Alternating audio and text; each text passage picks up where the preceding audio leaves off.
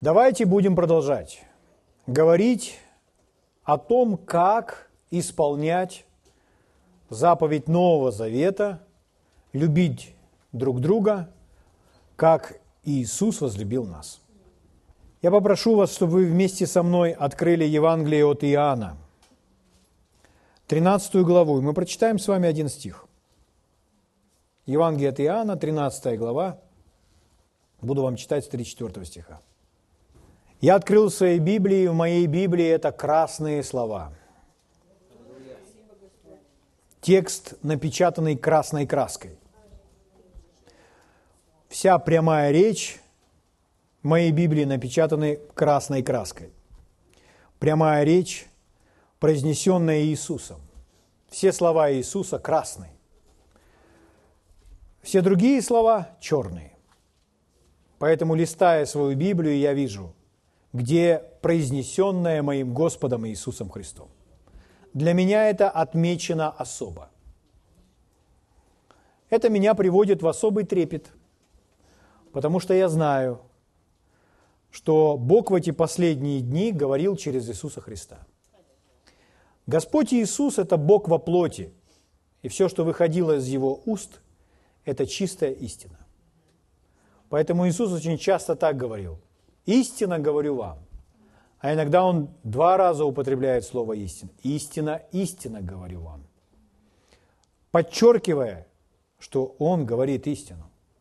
Говорил он истина один раз, два или ни разу, мы знаем, что это Слово Божье во плоти. Библия говорит, Слово стало плотью и обитало с нами. Иоанн говорит, мы видели его, мы слышали, мы прикасались, осязали наши руки. Что? Слово жизни. Слава Богу. Это слово жизни. Это живое слово. Это слово, в котором дух и жизнь, это слово, которое способно исцелить нас. Слушая Слово Божье в силе Святого Духа, человек начинает лучше себя чувствовать в своей душе, в своем теле. Почему? Потому что слова исцеляют. Слова лекарства. О чем бы мы ни слышали – Слова благотворно влияют на нас, на всю нашу сущность, и на дух, и на душу, и на тело. Слава Богу! Поэтому перед тем, как мы начнем с вами читать, я бы хотел, чтобы мы с вами вместе в благоговении согласились, что Бог откроет наши духовные глаза, и мы будем видеть и слышать то, что Он говорит нам через Свое Слово. Дорогой Господь, мы благодарим Тебя – что Ты не был безмолвным для нас, что Ты послал нам свои священные писания, что Ты дал нам свой Дух Святой, что Ты говоришь в наши сердца. Мы благодарим Тебя, что Ты служишь нам прямо сейчас, здесь, сегодня. Отец, мы любим Тебя, мы прославляем Тебя, мы поклоняемся Тебе, и мы просим Тебя, открой наши духовные глаза, чтобы они могли видеть, уши, чтобы они могли слышать от Тебя, сердце, способное принимать Твою драгоценную истину, Благодарим Тебя, Отец.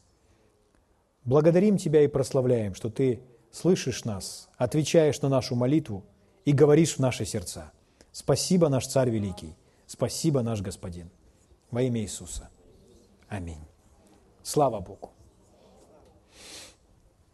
Итак, Евангелие от Иоанна, 13 глава, 34 стих.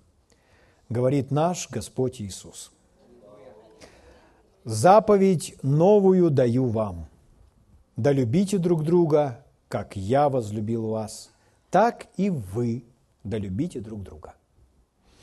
Это сказал наш Господь Иисус, и Он говорит, даю вам новую заповедь. Мы знаем, что и так заповедей было много. А здесь Иисус говорит, даю новую заповедь. То есть еще одну заповедь.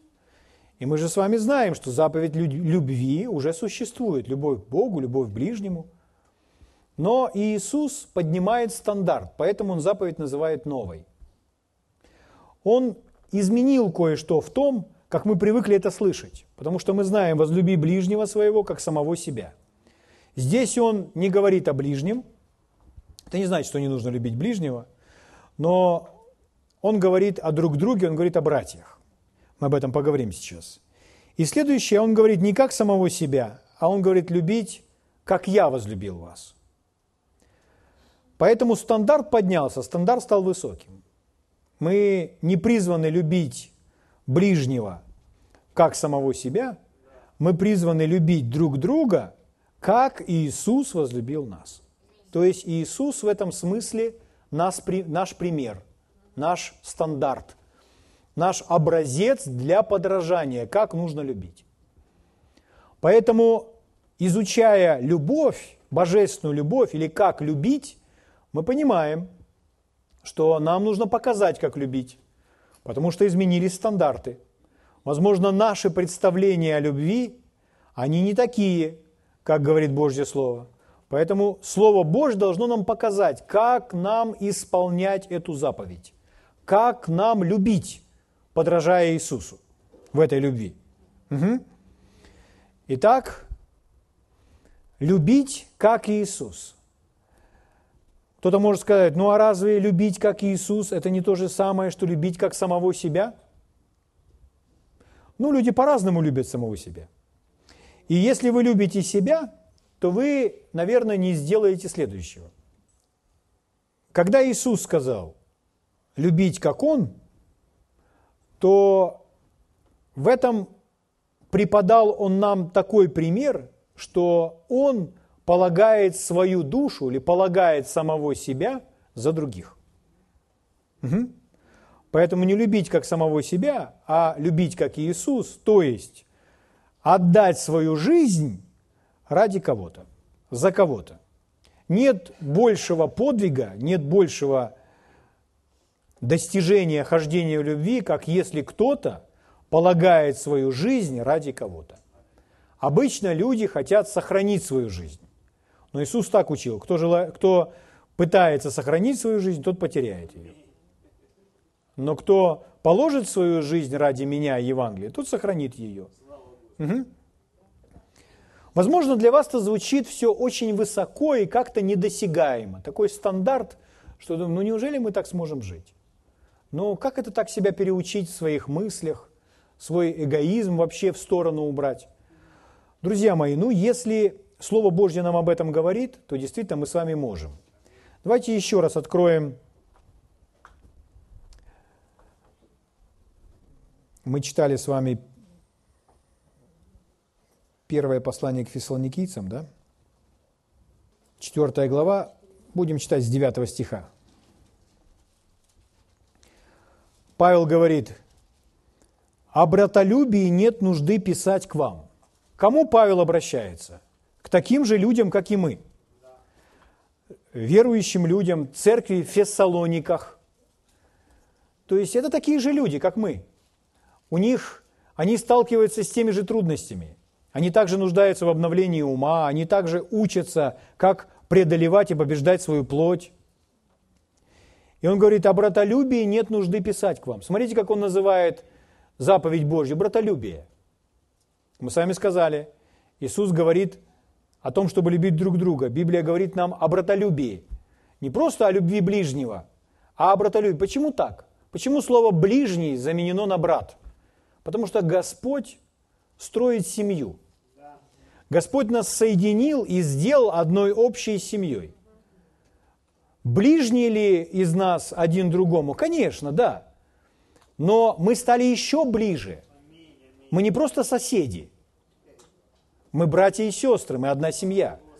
Поэтому он говорит о братолюбии. Что такое братолюбие? Любите один другого, как я возлюбил вас. О братолюбии нет нужды писать к вам. То есть вы все об этом знаете. Он говорит церкви в Фессалониках. Павел. Угу. Дальше. Ибо вы сами научены Богом любить друг друга. То, чем занимается Бог, Бог учит нас с вами любить друг друга. Сам Бог лично работает с вами – чтобы научить вас любить. Я думал, он учит меня молиться. Он и молиться вас учит. Я думал, он меня учит бесов изгонять. И бесов он вас научит изгонять. Но если расставить все в приоритетности, которая есть у Бога, то самое первое, чего Он желает научить нас с вами, это любить. Потому что тот, кто любит, он никогда не будет проигравшим. Тот, кто любит, тот начинает обладать силой самого Бога. Тот действует на уровне, на котором действует сам Бог. Человек, думающий, исходя из божественной любви, это человек, думающий как Бог. Такого человека невозможно травмировать. Такого человека невозможно обидеть. Такому человеку невозможно сделать больно. Такой человек не страдает от своего эго, нет. Иисус показал нам, мы с вами уже читали, что это путь к тому, чтобы иметь радость Иисуса, и чтобы наша с вами радость была совершенна. Путь, жизненный путь, чтобы жить всегда в удовлетворении, это научиться любить. Хотите быть несчастными? Вскармливайте свой эгоизм. Чем больше вы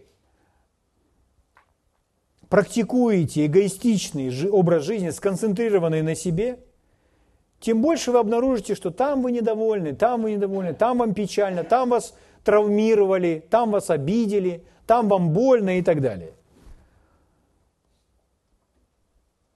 Религия будет рассказывать о страдании, о жертвенности и говорить, что это я страдаю. И принимать такие лица ну, печальные, депрессивные. Но поймите, когда речь идет о страданиях Иисуса, то там сказано, что Он на подвиг души своей смотрит с довольством. В другом переводе написано с радостью. Знаете почему? Потому что Он знает, зачем Он это делает. Он сразу же, он не смотрит на то, что, о, я сейчас буду страдать, мне будет больно. Он об этом даже не думает. Он думает о том, чего он достигнет. Аминь. Если вы помогаете кому-то, кого вы очень сильно любите, и это заставило вас иметь какой-то дискомфорт, страдания, мучения, но вы вместе с тем, кого вы любите, стремитесь, чтобы освободиться от этого зла, боли или чего бы то ни было, и вы смотрите вперед, чтобы избавиться от этого, и вы вместе вылазите из той ямы, пускай вам пришлось иметь какое-то вы были в неудобном состоянии, вам было неприятно. Может, вам было, причиняло что-то естественную физическую боль. Но вы могли легко это перенести только благодаря тому, что вы любите того, ради кого вы это все делаете. Аминь. Поэтому, когда человек любит, он, даже если он и страдает, он получает удовольствие не от того, что он мазохист, что ему приятно от того, что ему больно. Нет, он смотрит на результат. Да, лишился денег, но за то, что мы построили. Аминь. Слава Богу. Любовь, божественная любовь. Сам Бог учит нас любить. Научимся любить. У нас с вами будет такая броня на нашем сердце. Как бы нас ни обзывали, сатанистами, эгоистами или кем бы нас там ни обзывали. Вы будете слышать слова, вы будете сострадать тому, кто к вам говорит, но вам не будет больно. Мы все не хотим, чтобы нам было больно. Есть один путь, один способ. Научиться любить. Любить. Поэтому важно изучать, какова та любовь, которую нас возлюбил Бог. Потому что это не та любовь, о которой мы с вами слышим по телевизору или кто-то там где-то рассказывает. У меня нет чувств к нему. Любовь – это не чувство мы с вами уяснили. Любовь, она глубже, чем чувство. Любовь – это сам Бог, это духовная сила, излитая в наше сердце, которая выражается в действии, в поступке. Когда мы поступаем, принимая решения вопреки чувствам, мыслям эмоциям, в точности так же, как и вера действует, потому что вера тоже от сердца. Любовь и вера от сердца. Но вот что интересно. Человек потерпит кораблекрушение в вере, если он не научится любить. Почему? Потому что вера без любви не будет работать. Библия говорит, вера действует любовью. Чтобы подниматься на новый и новый уровень хождения с Богом в вере, нужно подниматься на новый и новый уровень хождения в любви. Потому что вера рождается от того, когда Бог, который есть любовь, говорит нам свое слово. И мы начинаем поступать как Бог. То есть поступать как любовь. Слава Богу. Если мы позволяем себе, нас оскорбляют, а мы резко ответили в ответ. Если мы позволяем себе обижаться, надуться на кого-то, не разговаривать с сестрой, порвать отношения с кем-то, потому что нам неприятно. Если мы позволяем себе так себя вести, и вы думаете, что вы будете ходить в вере, друзья мои, у вас не получится. Вы будете ходить в вере на очень низком уровне. Если вы хотите подняться дальше – вам нужно обязательно учиться любить. Никого здесь нет без недостатка любви. Библия говорит, любовь Божья излита в сердца наши. То есть Господь наделил нас этой силой. Мы можем любить. Порой мы с вами этого не делаем лишь из-за невежества. Мы не знаем, как бы любовь поступила в данный момент. Но если мы обновим свое мышление по слову, если у нас будет очень яркая картина того, как действует любовь, если у нас в нашем уме и сердце будет постоянная картинка, образ того, как действует любовь, мы легко себя переучим, это возможно. Мы будем делать это с вами по этапам, по этапам. И знаете, что мы будем видеть? Мы будем видеть, как сам Господь поднимает нас. Вы будете видеть, что вы шагаете на новый уровень вы обнаружите, что вам легче, легче верить Богу, легче доверять. Вы ощутите больше Его поддержки. Почему? Потому что вы идете в точности по Его пути. Потому что Его путь – это всегда путь любви. Это самый превосходный путь. Поэтому, идя по этому пути, вы будете осознавать, что вы обеспечены всеми необходимыми ресурсами. Слава Богу! Слава Богу! Слава Богу! Я бы хотел, чтобы каждый из нас просто поверил в то, что мы с вами можем так жить. Дело в том, что мы призваны так жить. Но я просто умоляю вас, поверьте, что вы можете быть образцом в любви для всех, кто вас окружает. Что ваша репутация будет, это будет человек, который действительно умеет любить такой любовью, как Иисус. И я вам всем желаю, чтобы ваши противники назвали вас в один из дней маленький Иисусик, потому что как будто вы пытаетесь быть на него похожим. Но для нас с вами это комплимент. Да, мы маленькие Иисусики. Мы хотим поступать, как Он. Мы готовы тоже свои жизни отдавать. Мы альтруисты. Нам не нужно платить ни за что, мы готовы отдать и так. Будем ли мы с вами, если кому-то дали взаймы большие деньги, а потом нам не возвращают, мы говорим, да я возвращаю, прощаю тебе, пожалуйста. Будет, будет, будем ли мы с вами в потере? Никогда. Потому что не это есть наш источник. А кто наш источник? Бог всемогущий, у которого неиссякаемые ресурсы, слава Богу. Слава Богу! Слава Богу! Любовь поступит так. Видя, как мучается другой человек, мы простим ему. Освободим его от долга. Если он сказал нам слова и потом мучается, мы утешим его. Скажем, я не обижаюсь на тебя, я прощаю тебя. Это не повлияет на наши взаимоотношения. Потому что наши взаимоотношения не основываются на том, что мы говорим друг другу. Наши взаимоотношения основываются на исполнении главной заповеди. Поэтому я к тебе буду относиться с любовью, независимо от того, что ты мне говоришь. М? Поэтому давай, прощай себя и пойдем дальше. Аминь. Слава Богу. Как Иисус? Иисус же не, не ходил, не обвинял людей в их грехах. Наоборот, люди тянулись к Нему, потому что Он их не обвинял. Он им показывал выход из греха. Слава Богу. Чистый Иисус.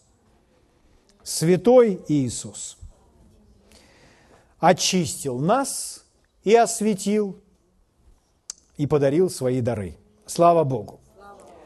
О братолюбии же нет нужды писать к вам, ибо вы сами научены Богом любить друг друга. Ибо вы так и поступаете со, время, со всеми братьями в Македонии. Умоляю же вас, братья, более преуспевать. В другом переводе, умоляю же вас умножаться в этом более и более. В чем? В любви. То есть в любви мы возрастаем. Во втором Фессалоникийцам, первой главе написано, возрастает вера и умножается любовь каждого друг к другу. Угу. Вера возрастает, любовь умножается. Слава Богу. Хорошо, друзья. Итак,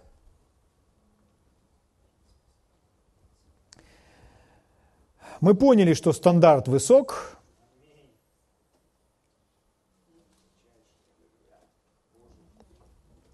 Давайте я вам прочитаю одно место Писания, и я дам вам новую характеристику божественной любви. Я хотел бы вам показать для примера Павла. Второе послание Коринфянам, 12 глава. 12-15, один стих. Вы знаете, что Павел, первое послание Коринфянам, 13 глава, тоже написано Павлом. 13 глава – это глава, где дается подробное описание или определение божественной любви. Павел имел это откровение, он сам его практиковал. Когда мы с вами слушаем человека, который имеет познание божественной любви и практикует иной образ жизни, не такой, как все люди в мире, то тогда мы с вами учимся, слушая этого человека и понимая, какое у него отношение сердца, какие у него мотивы, как он думает, как он готов поступать. Второе послание Коринфянам, 12 глава, 15 стих. Павел говорит так. «Я охотно буду издерживать свое, и истощать себя за души ваши. То же самое сделал Иисус. Он жизнь свою положил за каждого из нас. И мы с вами вспоминали, что на подвиг души своей он смотрит с довольством или с радостью в другом переводе. Павел говорит то же самое. «Я охотно». В другом переводе тоже звучит так. «Я с радостью». «Я с радостью буду издерживать себя и истощать себя, и сдерживать свое, и истощать себя за души ваши, несмотря на то, невзирая на то, что чрезвычайно любя вас, я менее любим вами. Смотрите, тот же самый образ жизни. То есть он с радостью готов себя в чем-то обделить, чтобы для другого было лучше, чтобы принести свободу кому-то. Если мы с вами терпим ущемление, терпим какие-то неприятности, и при этом кто-то другой получает свободу, кто-то другой получает исцеление, то это для нас это очень радостно должно быть. Аминь. Если не радостно, значит мы не любим. Но когда мы любим, мы хотим принести кому-то свободу. И мы не думаем о цене, которую придется заплатить. Угу. Подумайте о том, подумайте, перепрыгните на пять лет вперед. Что будет через пять лет? Через пять лет будет урожай с посеянных нами сегодня семян. Представьте, что через пять лет мы с вами в нашем здании, в нашем здании благоустроены все комнаты, зал, туалеты, вестибюль, столовая. Мы можем с вами принять множество людей, которые приезжают сюда. Проходят собрания полные Божьей славы. Полные Божьей славы. Здесь люди из нашего города, которые наполняют этот зал. Люди приезжие для проведения каких-то семинаров, конференций, служений Духа. Мы с вами видим проявление Божьей славы. Мы с вами видим множество исцеленных. Мы видим, как люди встают с колясок, бросают костыли. М? Мы с вами можем находиться в этом помещении и учить людей посредством школы исцеления каждый день, с понедельника по пятницу. Тем, которые нуждаются в этом, те, которые больны. Уча, уча, уча их. Почему? Ну, потому что это наше здание, мы можем использовать инструмент как угодно. Но для того, чтобы послужить всем этим людям, нам с вами, тем, которые сильнее, нужно сделать некоторые усилия и заплатить некоторую цену. Нам нужно потрудиться. Нам нужно принести финансы.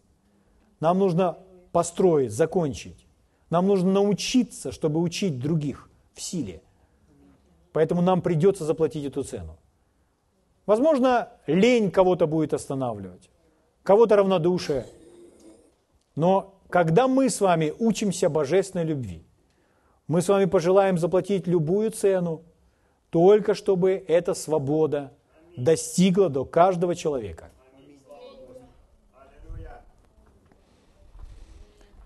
Я охотно буду сдерживать свое, говорит апостол Павел. Угу. Это когда вы просто стоите перед Богом и говорите, Господь, я так люблю Тебя. Что я могу для Тебя сделать? И вы слышите в своем сердце, у тебя там сбережение 7 тысяч долларов. Иди отнеси на строительство вашего церковного здания. И вы любите, и вы любите, и вы делаете так. Ой, Господь, спасибо. С радостью. Если вы не любите, только не это, Господь, нет. Может быть, 100 долларов? Понимаете? Ну, мы открыты. Как вы думаете, если вы отнесете свои 7 тысяч долларов в послушании Богу, которого вы любите, которому вы готовы отдать все, который жизнь за вас отдал, скажите, Он вам возместит? Я знаю, что для этого нужно иметь веру. Но когда вы имеете веру в Божье Слово, вы, вы будете ликовать и при всем при этом радоваться. Друзья мои, если вы будете со своими семью тысячами, если вы будете сконцентрированы на себе, вы до пришествия Иисуса проживете всю жизнь в печали.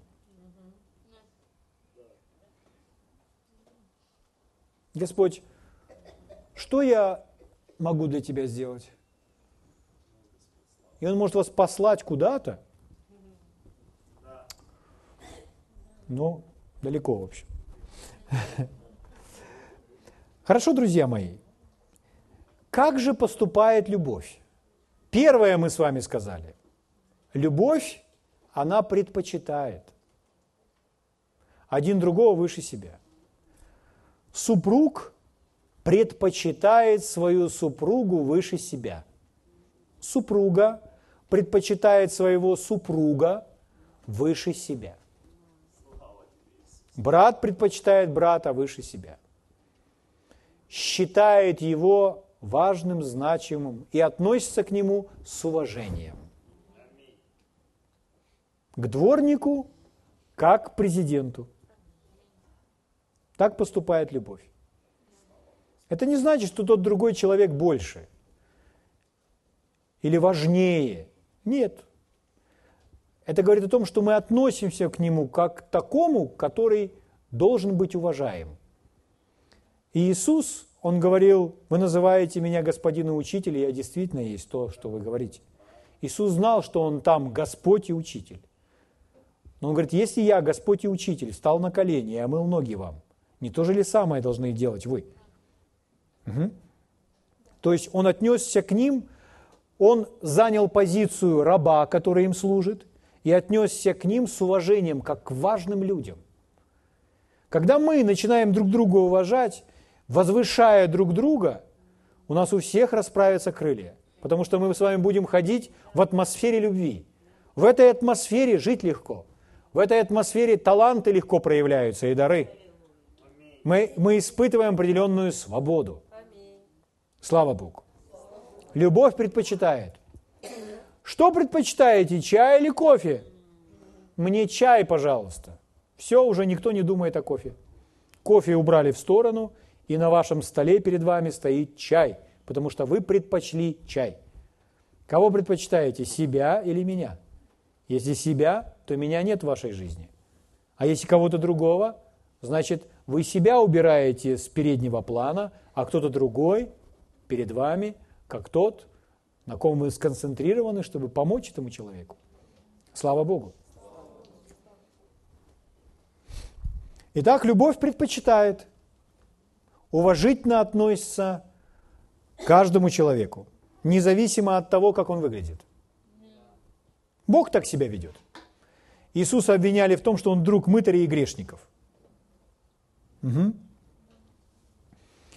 Как один человек вышел в церкви, и от него плохо пахло, он был плохо одет, то есть было видно, что он э, не имеет места жительства, бомж. Но он слушал послание, слушал проповедь, вышел вперед, стал на колени, и там молил, молились с разными людьми. Этот человек здесь впереди спасся, принял крещение с тем духом и принял свое исцеление. И когда он принял свое исцеление, он просто поднял руки, плакал и благодарил Бога на иных языках, потому что у него ничего не болело. Бог нелицеприятен. Бог обнял этого человека, потому что человек способен принимать от Бога. И там была другая женщина, которая была старой христианкой. Она подошла и сказала, ну, посмотрите-ка на это, а? Ну вот вы мне скажите. Она стояла, разговаривала, спрашивала у пастыря, вот вы мне скажите, пастырь, как такое может быть? Вот пришел грязный, первый день в церкви, и Бог его исцелил. А я столько лет в церкви, столько тружусь для него, и он меня не исцеляет. В чем вопрос? Разве проблема в Боге? Бог не лицеприятен. Бог любит. Человек должен научиться принимать от Бога. Аминь. Этот, ничего не заслуживая от Бога, просто принял от Него подарок и наслаждается жизнью. А женщина говорит, я столько в церкви, я столько молюсь, я в служении. Это не дает нам права принимать от Бога. Право принимать от Бога дает нам кровь Иисуса. Слава Богу. Хорошо, друзья мои. Итак, любовь, она предпочитает. Следующее мы сказали. Любовь не причиняет вреда или не делает зла. Вы не можете, любя кого-то, причинить кому-то зло или повредить кому-то. Ну, давайте возьмем просто сферу слов. В книге притчи 15 главе в 27 стихе написано, что мудрый человек или праведный человек, он обдумывает ответ. Вы слышите меня? То есть иногда, если мы с вами отвечаем быстро, то мы можем с вами причинить кому-то вред – сделать зло кому-то. Поэтому быстро отвечать не надо. В книге притчи сказано, нужно подумать. Возможно, вы так будете думать, что собеседник уже уйдет, и его не будет рядом. Тогда вам не придется отвечать. Но нужно обдумывать ответ. Вот сейчас вам дам очень простую, но важную истину. Услышьте меня сейчас – Прежде чем говорить, подумайте. Давайте так скажем. Думайте прежде, чем говорить. Ключевое слово в этом великом предложении – слово «прежде». Вы слышите? Думайте прежде, чем говорить. Где ваша твердая аминь? аминь? Слава Богу. Там же в книге притч, 10 глава, 19 стих сказано, при, при многословии не миновать греха. Что такое многословие? Это когда человек сначала говорит, а потом думает, что выскочило из его уст. Поэтому сказано, при многословии не миновать греха. Не нужно много разговаривать. Когда, иногда люди думают, как избавиться от болтливости. Вот только что мы с вами разобрали секрет удивительный. Больше думайте. Когда вы будете больше думать, что сказать, во-первых, вы откроетесь для Бога, который будет вас направлять, и Он остановит вас говорить некоторые вещи. А во-вторых, вы сразу же меньше будете болтать. Аминь. Слава Богу. Это что касается второго. Любовь не причиняет вреда, не причиняет зла. Но речь не только о сфере слов. Угу. В любой сфере. Любовь не делает, не причиняет вреда. То есть, если вы делаете что-то и думаете, а как это повлияет на этого человека? Ну, я же тем самым причиню ему вред. Пускай я получу от этого пользу, но вред-то будет тому. Значит, я не буду этого делать, потому что любовь бы так не поступила. Угу.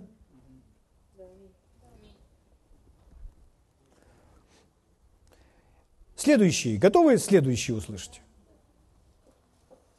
очень могущественный.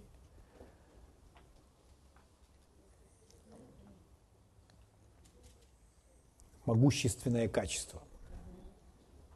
Божественной любви. Следующее, третье, любовь покрывает. Сейчас мы посмотрим места Писания, которые говорят, что любовь покрывает. Раз любовь покрывает, значит вы покрываете. Бог покрывает. Вы покрываете. Любовь покрывает. Что значит покрывает?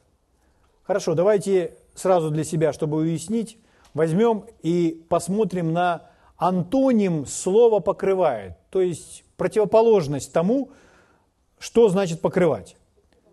Покрывает, а противоположность как? Открывает, раскрывает, обнаруживает, обнажает. Угу. Так вот, любовь этого не делает. Любовь не обнажает, Любовь не открывает, не обнаруживает. Угу. Ну, вы понимаете, что речь идет о том, когда кто-то обнаруживает, открывает то, что должно быть скрыто. Речь идет об откровении. Угу. То есть мы посмотрим в контексте покрытия, что любовь покрывает. Покрывает. Давайте посмотрим места Писания, чтобы не быть голословными, будем строить свою веру на Слове Божьем, пускай это Слово Божье укоренится в наших сердцах. Первое послание Петра, четвертая глава. Откройте вместе со мной и увидьте своими глазами. Первое послание э, Петра, четвертая глава, восьмой стих.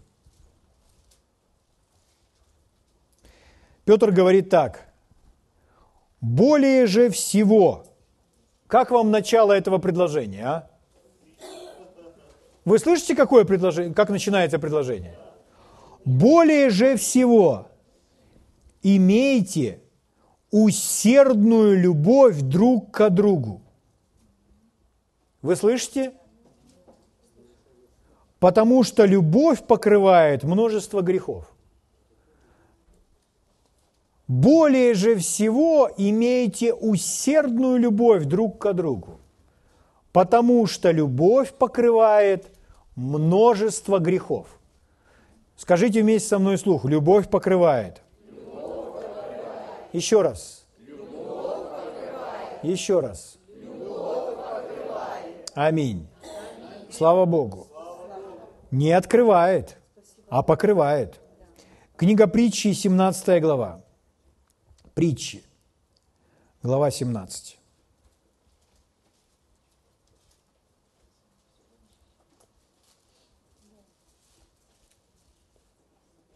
Нашли? Читаю вам девятый стих.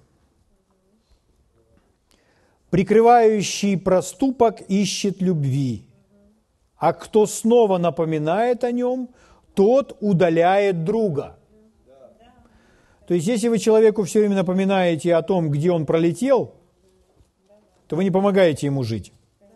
Угу.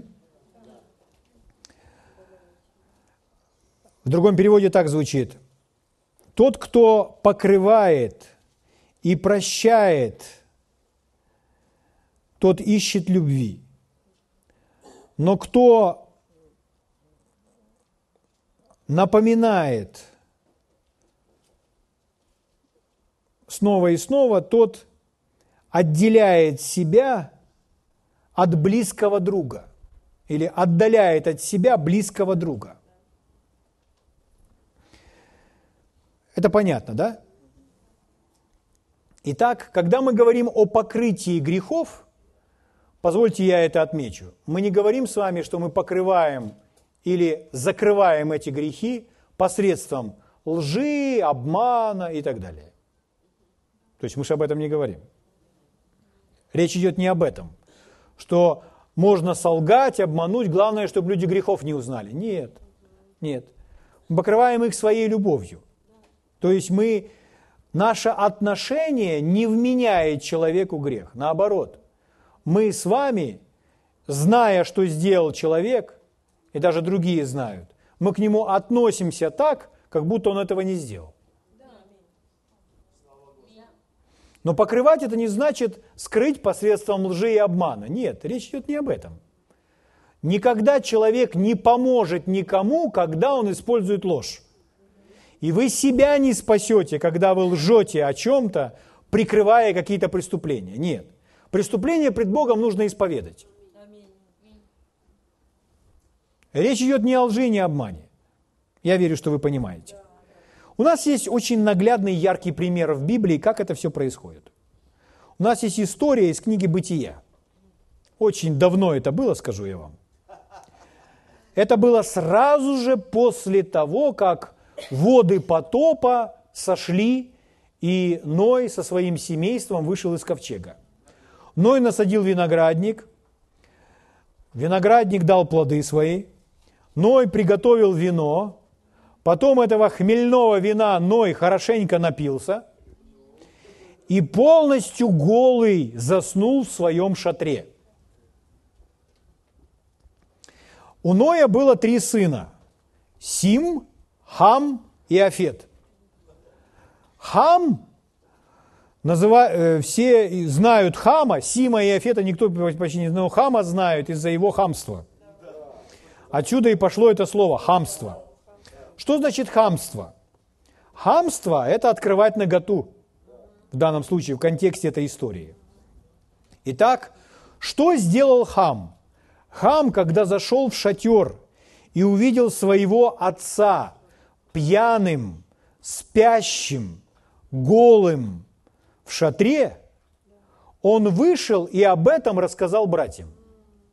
То есть, когда вы узнаете что-то о ком-то, о его промахах, о его ошибках, о его падениях, о его недостатках, и не просто о ком-то, а поверьте, о известном человеке. В то время Ной – это был все на земле.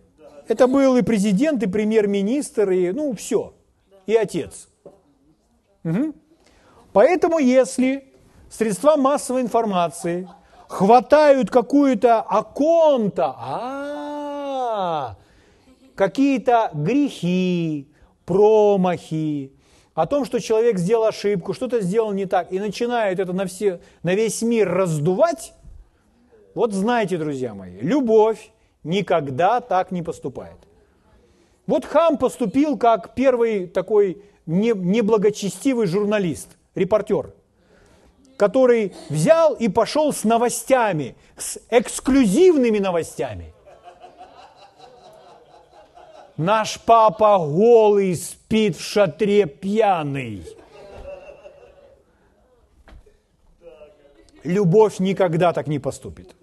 Любовь покрывает.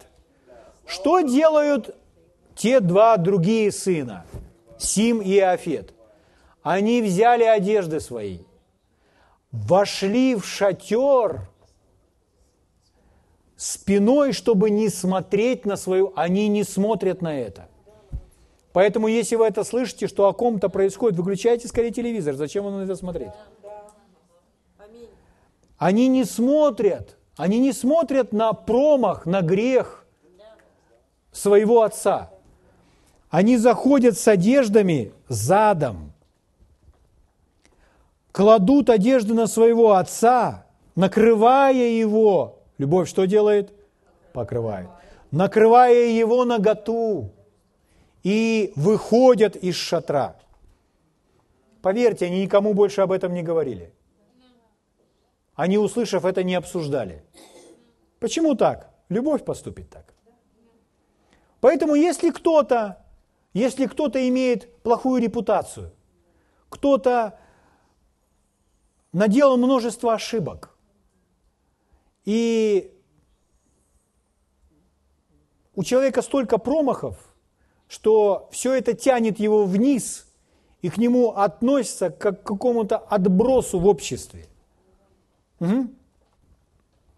Ну, например, представим, человек неправильно себя ведет, плохой человек, но мы с вами прямо публично относимся к этому человеку так, как будто он ничего этого не совершал. У тебя даже дерзновения этого нет сделать. Это я тебя поднимаю. И мы говорим, подчеркивая на его, на его положительных сторонах, хороший человек. Он помог нам в этом и в этом. Люди сидят и думают, вы не знаете его прошлого.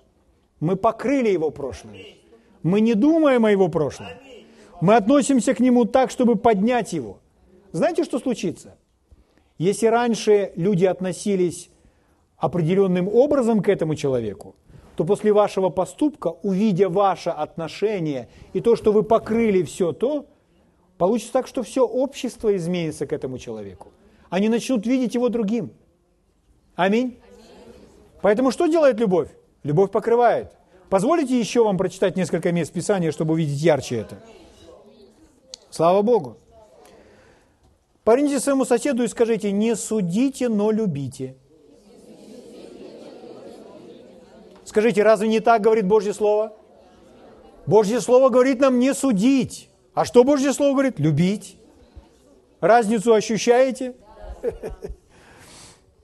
Итак, Иаков. Иаков. Иаков, пятая глава.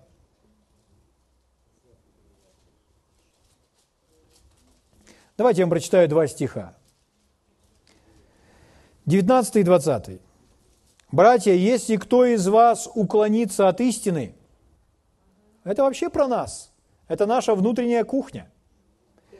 Братья, если кто из вас уклонится от истины и обратит кто его, обратит кто его, нужно ли ему вспоминать то, что он когда-то уклонился – Пусть тот знает, что обративший грешника от ложного пути его спасет душу от смерти и покроет множество грехов.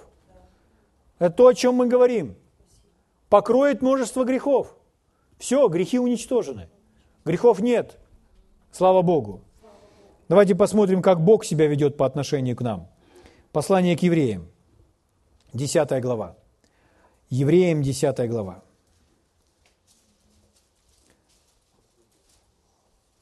Как поступает любовь? Как ведет себя сам Бог? Послание к евреям, 10 глава, нашли? Будем с вами читать 16 стиха. «Вот завет, который завещаю им после тех дней, говорит Господь. Вложу законы мои в сердца их, в мыслях их напишу их, и грехов их и беззаконий не воспомяну более. Кто это говорит? Это говорит любовь. Любовь покрыла все грехи, уничтожила эти грехи. Аминь. Не напоминает, потому что напоминать грехи, поверьте, это никому не помогает. Человек должен увидеть иной образ о самом себе. И поэтому ему нужно представить совершенно иной образ, помогая. Слава Богу. Итак, любовь предпочитает, любовь не причиняет вреда, не делает зла, и любовь покрывает. Любовь не смотрит на наготу. Любовь отворачивается от этой ноготы и покрывает ее. Слава Богу. Друзья мои, это образ нашего действия для того, чтобы исполнить ту новую заповедь, которую всем нам дал Господь Иисус. Он призывает нас так жить и учит нас жить именно так. Аминь. Давайте встанем на свои святые ноги и поблагодарим Его.